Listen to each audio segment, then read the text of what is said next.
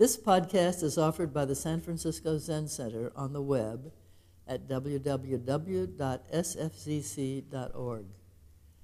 Our public programs are made possible by donations from people like you. Good evening, everyone. And hello to uh, everybody who's on site and everybody who is online. Welcome to this talk at City Center of the San Francisco Zen Center. My name is Sozan Miglioli, and my place in the mandala here in the Zen Center is to be the president. And first, I want to thank uh, the abbot, Tenzin David Zimmerman. Thank you, abbot. And the Tanto for inviting me to give this talk. The Tanto is not here, is out of the country. And of course, my teacher, Rinzo Ed Sattizahn. Thank you, Ed, for your teachings and your guidance. So, first talk of the year. Happy New Year to everyone. And there is an old tradition in Argentina that I think it comes from Spain, from the Spanish immigrants uh, when they arrived. Maybe you know this, maybe you don't, but most of the immigrants in Argentina are or Italian or Spanish or from Spain. And this particular tradition is a tradition of the 12 grapes for New Year. Does anybody know the? You do, great. So the abbot knows. And this tradition of the 12 grapes means that in the new year, with the 12 bells of the new year, you eat a grape for every bell. And you make a wish. So, and it goes fast because it's one second more or less per bell, one second more or less per grape per wish. So you kind of need to have that prepared. And yeah, and maybe one of the wishes is not to choke and ruin everybody's New Year's celebration. You take a grape, you make a wish. And and that's very very important, very relevant. We make those wishes for the new year. And I know that I made my, my wishes. And here at City Center, at the end of the year, also we have, or maybe the first day of the new year, we have this ceremony where we go and bow to every one of the altars in the temple, and we end on the roof, and we cheer, kampai for the new year. And then we also made some wishes or we thank for things. It's a new year, it's new. New, it's, it's good. I've worked in advertising for many, many years. Some of you know that. And you just slap new into anything, onto anything, and it sells, right? Actually, some tests that I remember doing, we're using the same thing, the same, let's say, same shampoo, and we one set new, and then we talk to people afterwards, and they're saying, "Oh yeah, my hair is much nicer. It shines so. It's, it's the same thing. It's new, and new is is full of possibilities." So here we are in the in the new year, and one of the things that we say in the new year regarding wishes is may all your wishes come true or something something like that. And of course you need to be careful what you wish for but we we express that sentiment. May all your wishes come true. I have a number of wishes for this year and hopes and dreams. 2022 has been quite the year at least for me, and I think for for many people. But it's been quite quite the year. And not only have wishes and dreams, but I have expectations. I have things that I want to happen a certain way. And this thing about wishing, this thing about preferences, about expectations, I believe it's core to our practice. it's brought up in many, many teachings. And still, we hear in many teachings certain things about how to deal with wanting or with expectations. And an idea of, well, be careful with that. And still we, we have them. We have many wishes and dreams and expectations because I think they're an important part of our lives. These dreams, these wishes are just inherent to human nature, I believe. Actually, I, I Googled this to see if only humans had wishes, and it seems that that's true, that animals essentially don't plan very much in advance. It's more of a if then reflex. But it seems like animals don't wish. So it's it's a human thing. And now, you know, human is in a moment in time, in a moment in the world, and you know, probably we're saying this every time that this is the moment of the world, the difficult, and probably 100 years ago, people were saying the same thing. But we are in a, in a, in a moment in the world that it's complex, that it has a lot of pain, a lot of suffering. And in a way, humanity is fueled, I think, by, by these wishes. And yet they can become the source of difficulty and suffering. And this is what I want to talk to you today.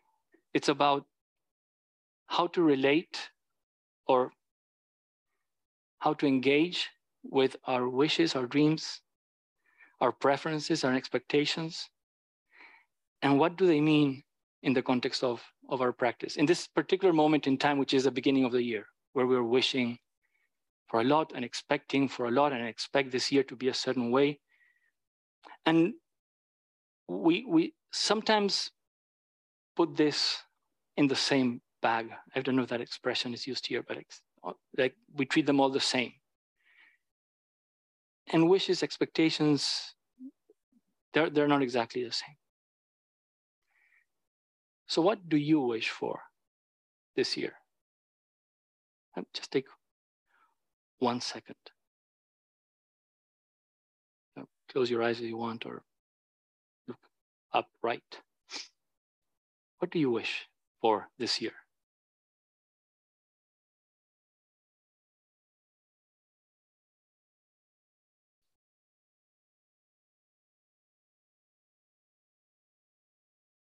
I'm sure you have some, or maybe not, but probably you do. You have your hopes, your dreams. And there's also some kind embedded in that, there's some kind of desire for a specific outcome. When you wish, I wish um, I get this this year, I wish I um, end this you know, study successfully this year, you're you have an, an expected outcome. And in that expected outcome, usually there are some preferences.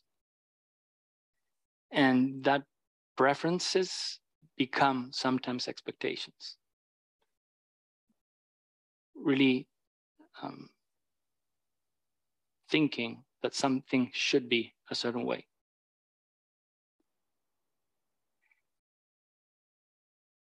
the teaching about this in our practice, as I said, is very important. And understanding the differences between a wish, a dream, an expectation, or anything on, on, on that realm is, is really important. And it's a really deep subject, I think. So my intention today is just to spark some curiosity on this, and maybe you can keep exploring how you relate to this in, in your life.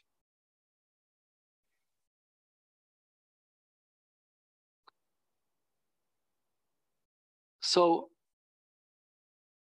the first point, as, as I said before, is the ways in which these dreams, these hopes, these expectations are in many times brought up as obstacles to our practice. And yet we're fueled by those dreams and expectations. So I've been asking myself many times for for many years, what does this mean? I'm I'm a creative person. I have many ideas about or ideas pop up in my mind about how things could be. And and to say, well, this is an obstacle, it's it's hard to me. It's a koan and I'm trying to dig deeper, trying to reflect, really realize what this what this means.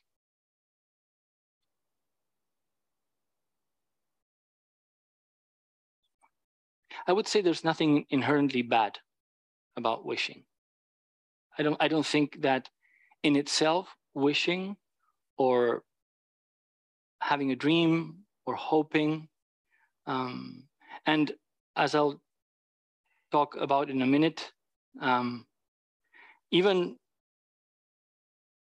having um, certain expectations can be inherently not wrong in itself.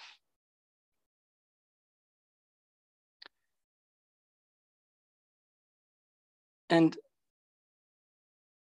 ideas and plans and dreams relate to this idea of no preference, of that teaching of no preference in our practice, of not wanting. And of course, I want things to happen a certain way. But wanting in itself is not the problem. And according to the Tao Te Ching, and the Tao Te Ching is a primary text of the Taoist philosophy, and as you might know, this was part of the inspiration for Zen Buddhism.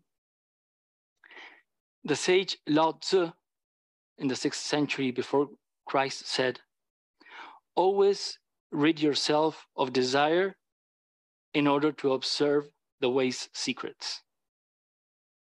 But always allow yourself to have desires in order to observe its manifestations. I'm going to say that again. Always rid yourself of desires in order to observe the way's secrets. But always allow yourself to have desires in order to observe its manifestations.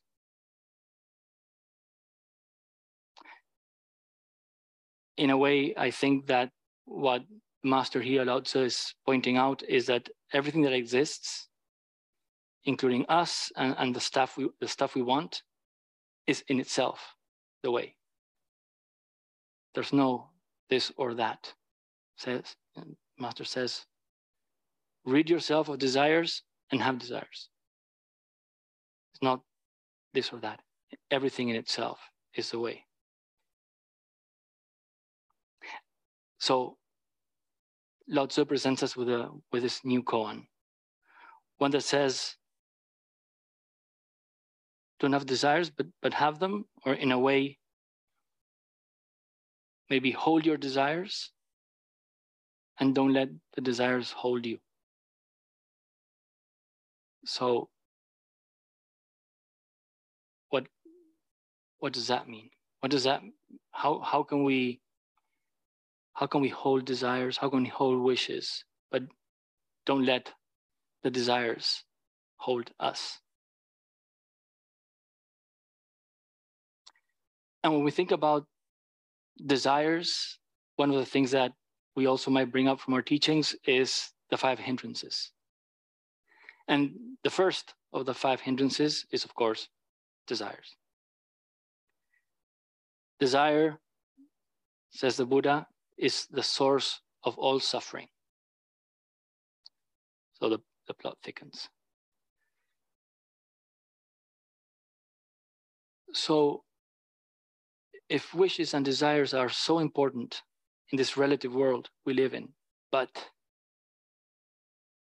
they are the source of all suffering, And Lao Tse says, hold them, but don't let them hold you.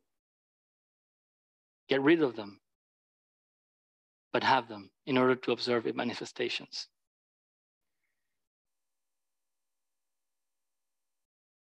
When I wish something to happen in a certain way, I wish COVID would end. That wish many times becomes something I prefer to happen. It becomes a preference. I'd rather COVID ended. And this preference that comes up goes and encounters another important teaching that that we have, which is from the Xinxin Ming. And many of you know about this teaching from Kanchi Sozan was the third ancestor in China. And in this, in this teaching, Sozan talks about not having preferences as a way to the cessation of suffering.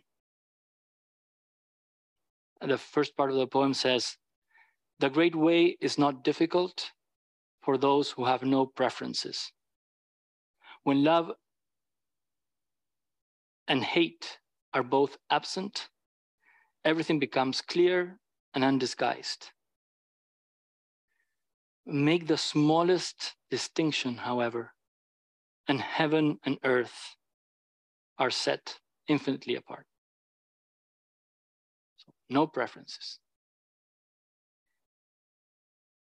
And then when I observe my wishes and the way in which those wishes become me wanting something to happen in a certain way, I'm preferring one outcome instead of the other, is when, at least for me, something starts to, to clarify.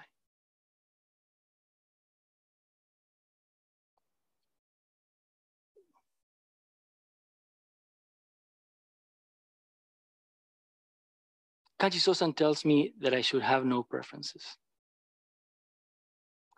Most of my New Year's wishes are, be, are about me preferring things because I do prefer good things to happen. And as I've, I have discovered, it's not so much about having wishes or preferring one thing over the other. After trying to unpack this, I think it's more about how that wish hooks us into believing that whatever we're wishing or whatever outcome we're expecting is the only way things can or should happen. We, many times at least, I know I do, zone into that place where I wish for this and this should be the way things actually happen. Shunryu Suzuki gave a talk in 1971, and our founder said, actually, if you're a Zen student, then you should always be alert. How to be alert is to be attentive to your surroundings without having personal preferences or without being involved in your own feelings. That is a very important point. No personal preferences. So having no preferences seems to be a, another important part of, of our practice. What, what does that mean? Because yet we do have preferences in our lives.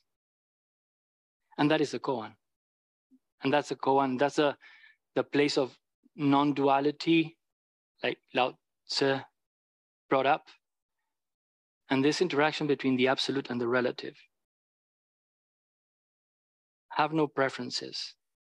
The way is not difficult for those who have no preferences. Suzuki Roshi.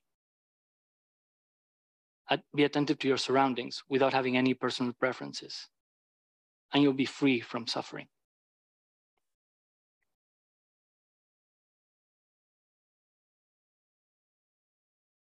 So is it not having preferences? Is it not having wishes? Is it not about not wishing? Something so important for humans? Or is it the way we relate to those preferences, to those wishes? And that's a, that's a key question, I think. As Lao Tse says, hold to your desires. Don't let your desires hold you. How do we relate to these to these preferences, to these wishes? So you might then wish for something to become true this new year, and I hope it does become true, maybe. And you might also want certain things to happen or to receive, and having a preference for them to happen might be one thing, or having a preference for them not to happen might be the other. Surely many of these wishes, wants, and preferences arise in your life, but then what can happen is that they solidify into something that should happen. And then the concept of should comes in. It, it enters the picture. And we start connecting with the fact that not only that, that we want, but that we now expect things to be a certain way. And one way of defining the term expectation is an attachment to a specific outcome. When you expect something to, to happen a certain way, it can become a way of attachment, a way of attachment to a result. And when that happens, when we engage in this space where things should happen a certain way, that's when suffering starts germinating. And what I think it's interesting here, or one of the things that I think is interesting here, is a path from wish to expectation and how in that path wishes and dreams become wants and then they those wants are many times desires. Those desires bring preferences and then those preferences hook us into believing that the result the outcome should be a specific way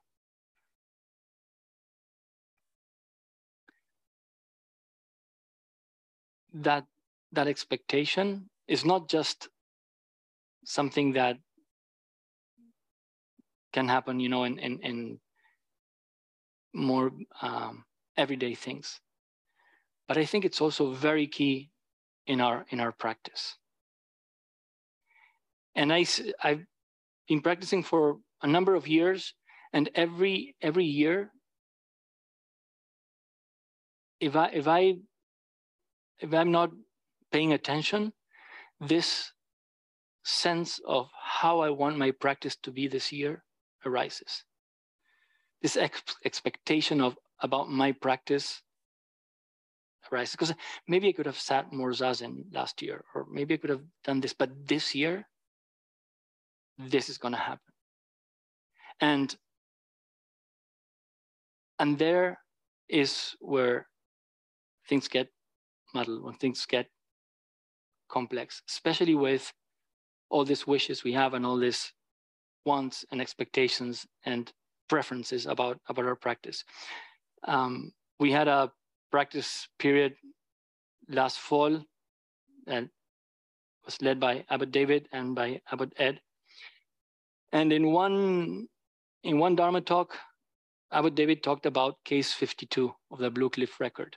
This this practice period was about some koans from the Blue Cliff record and um, some um, observations from our from our teacher Shunryu Suzuki. And in this case, case 52, the Blue Cliff record, a monk says to Joshu, the stone bridge of Joshu is widely renowned, but coming here I find only a wooden bridge. So this monk comes to visit this teacher and he says, The stone bridge of you, teacher, is widely renowned, but I come here and only the only thing I see is a wooden bridge. And Joshu said, You see the wooden bridge, but you not see the stone bridge. The monk said, What is the stone bridge? And Joshu said, It lets asses cross over and horses cross over.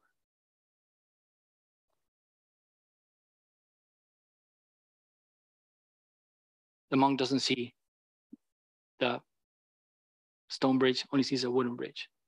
And the master says, it lets everything cross over. And this is this is a key, I think, example of expectations. The way in which the monk expected to see a stone bridge and only saw a wooden bridge. And this koan, one interpretation has to do with, um, with our practice in the way we want our practice to be, the way we want our practice to be a certain way. Like the monk, we have an expectation about our practice.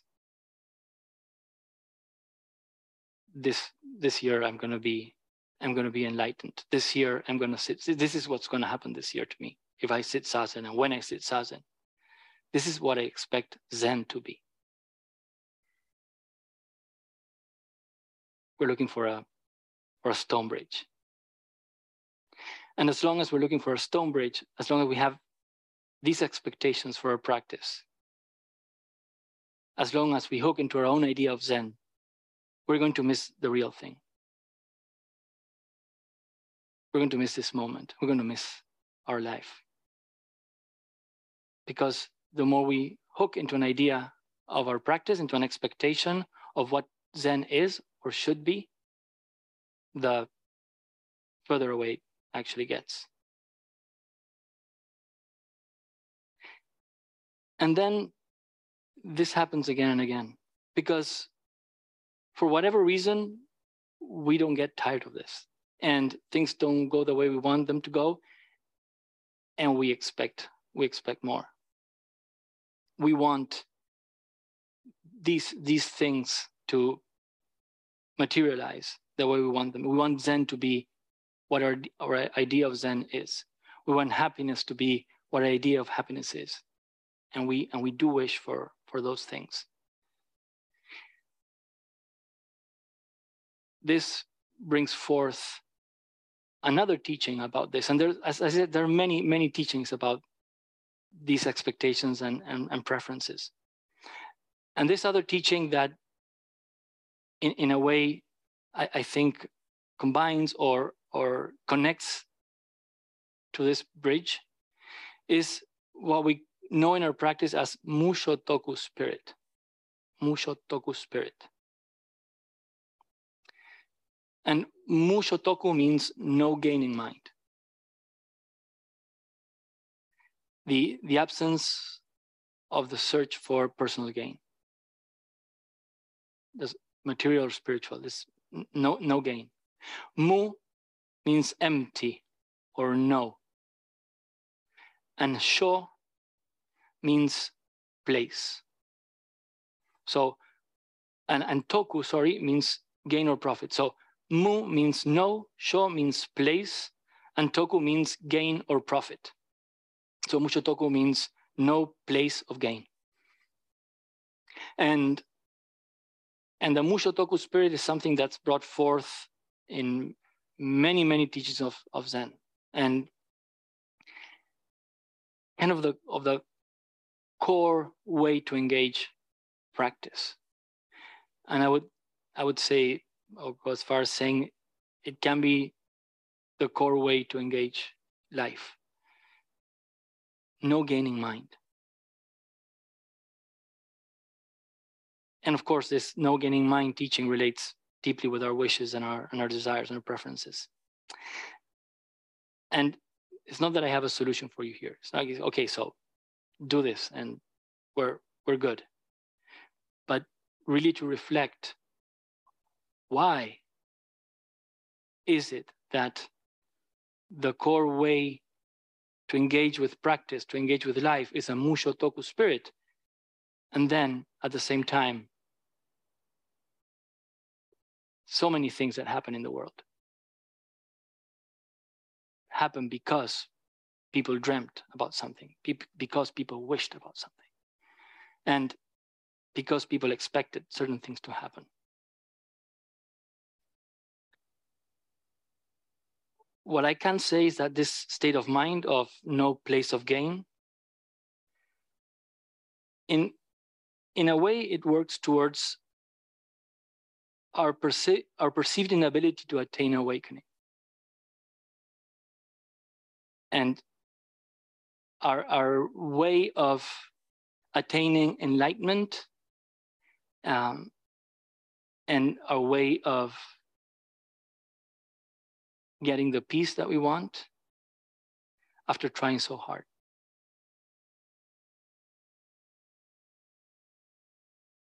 So, letting go of this desire, letting go of this gaining mind, is, is eventually what it's needed to realize the object of the desire. That connects with Lao Tse teaching we need to let go of Zen to realize Zen. And that's a Mushotoku spirit. And yet, this other teaching says you need to practice like your head's on fire.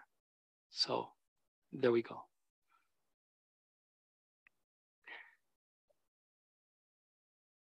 So Lao Tse says, have desires but don't have them.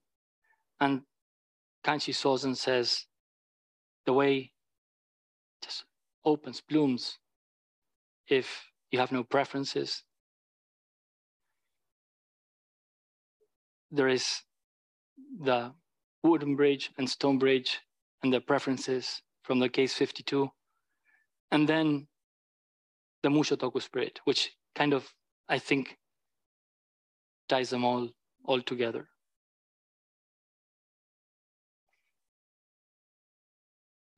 Um, one of the most, I think, interesting things here is that despite all the suffering that comes up from that attachment to specific results, this becomes cyclical. This becomes recurrent. And even if things do come true, wishes to materialize, or if they don't. We still can connect with suffering. Because what we're seeing here probably is it's about attachment, it's about grasping. So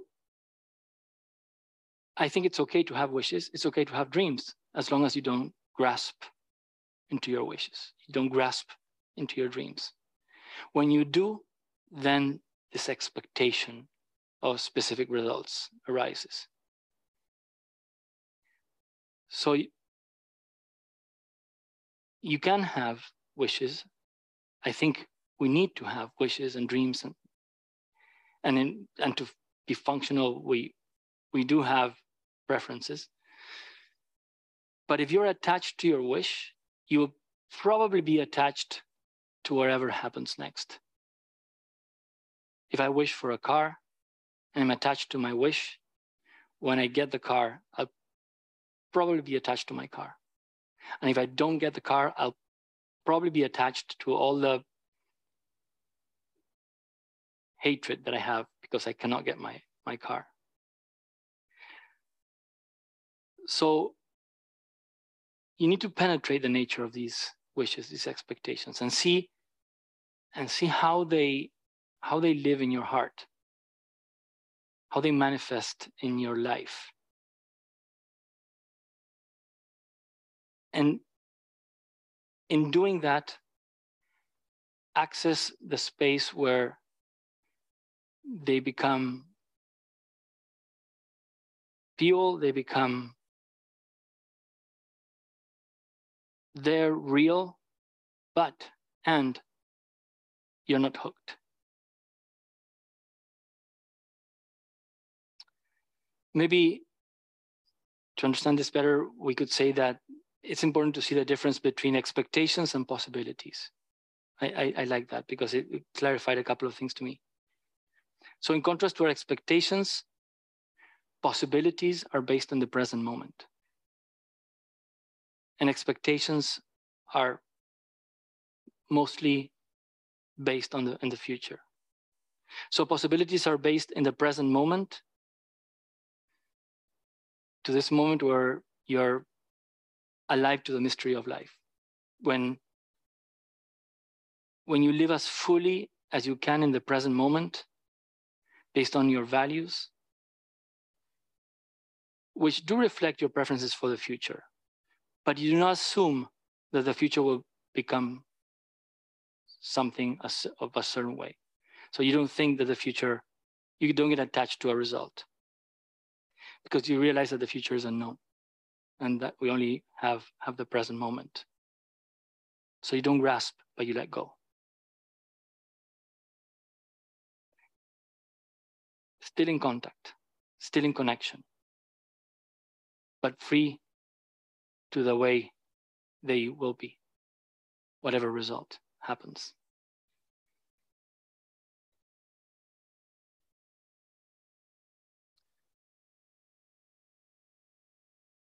So returning to the to the grapes, this year I made 12 wishes. Of course, some are very magnanimous, like peace on earth and the end of COVID, and others are more more personal. And I wish for me, I wish for others. And I wish and I I wish because I feel that wishing brings brings hope. And there is a way that this connects me with joy and not with suffering. As long as I wish, as long as I prefer, and let go of the wish, let go of my preference. Just hold both the wish and letting go. And the way I do this and the way I suggest to do this is to hold your wishes with your feet in the present moment, not writing your wish to the future and just staying staying there. So the, the invitation is to keep exploring, um, to keep exploring what what wishes and desires and dreams mean to you, and how you relate to them, especially now, at the beginning of this of this year, and I'm sure everybody wants for many things to happen better or different. Just hold to whatever you're wishing, hold it in your hands, in your open palms without grasping, and see how you relate to that. And let hope enter your heart without being held by those wishes, without being held by those expectations. Wishing, as many other things in, in our life, can be one way or the other, or the other. It depends how we embrace them, how we relate with them. And having said that, I do wish you a happy new year. And may all dreams come true. Thank you very much. Thank you for listening to this podcast offered by the San Francisco Zen Center. Our Dharma talks are offered free of charge, and this is made possible by the donations we receive. Your financial support helps us to continue to offer the Dharma. For more information, please visit sfzc.org and click Giving. May we fully enjoy the Dharma.